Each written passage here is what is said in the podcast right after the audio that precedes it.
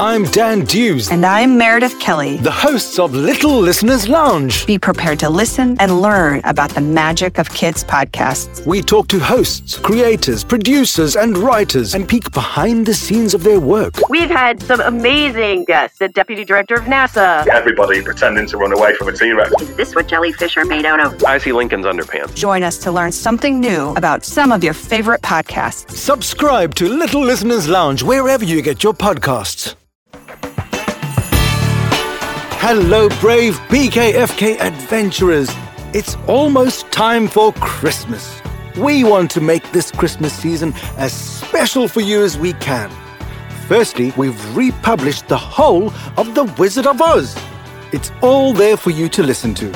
Secondly, you probably know that every week we produce an extra little story for our patrons.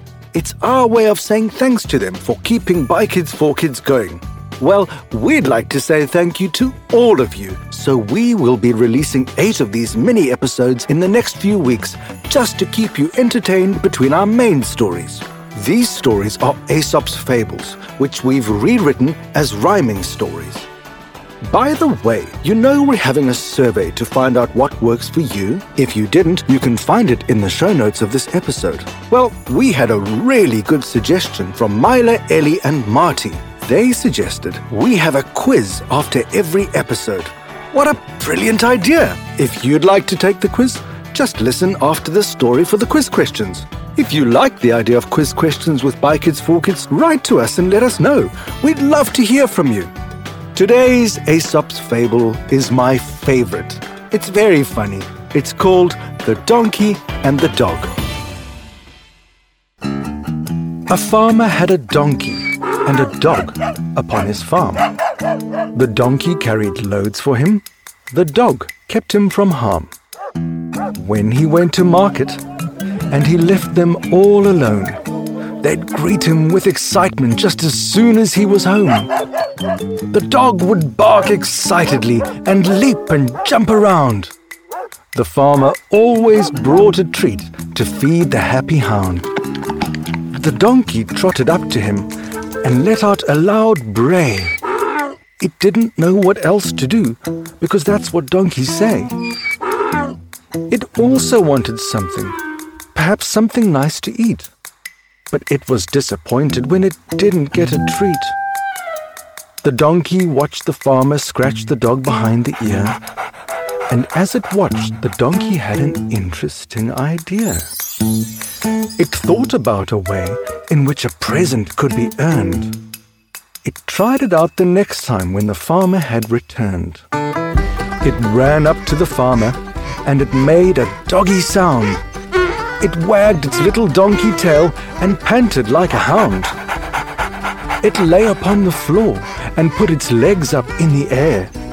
The farmer just ignored it as he sat down on a chair. The donkey got back to its feet and ran about the place. It jumped onto the farmer and began to lick his face. The farmer was astonished and he shouted, Cut it out!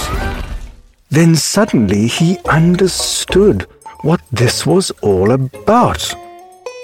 He patted the poor donkey and he looked into its eyes. By acting like a dog, he said, you hope to earn a prize. I have been a silly fool. I have been so unfair. I should also give you treats to show you that I care. You don't have to try and be a dog because you're not. I love you just the way you are. I really do, a lot. And since then, when he came home after he had been away, the farmer gave a carrot when he heard the donkey bray. Alrighty, it's time for the first ever BKFK quiz. Question number one Why was the donkey sad when the farmer came back from the market?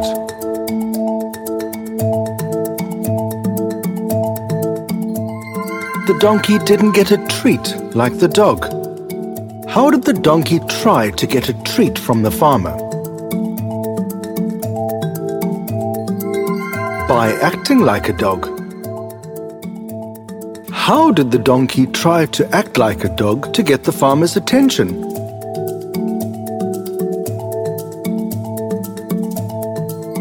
It wagged its tail and panted and licked the farmer's face. What did the farmer say to the donkey when he understood its actions? I love you just the way you are. I really do a lot. In the end, how did the donkey get treated when the farmer returned home?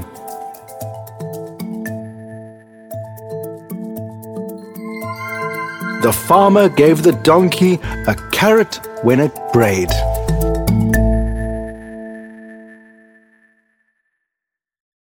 Hey guys, if you like this episode, please share it with your friends and family. It is one of the best ways to support BKFK Storytime.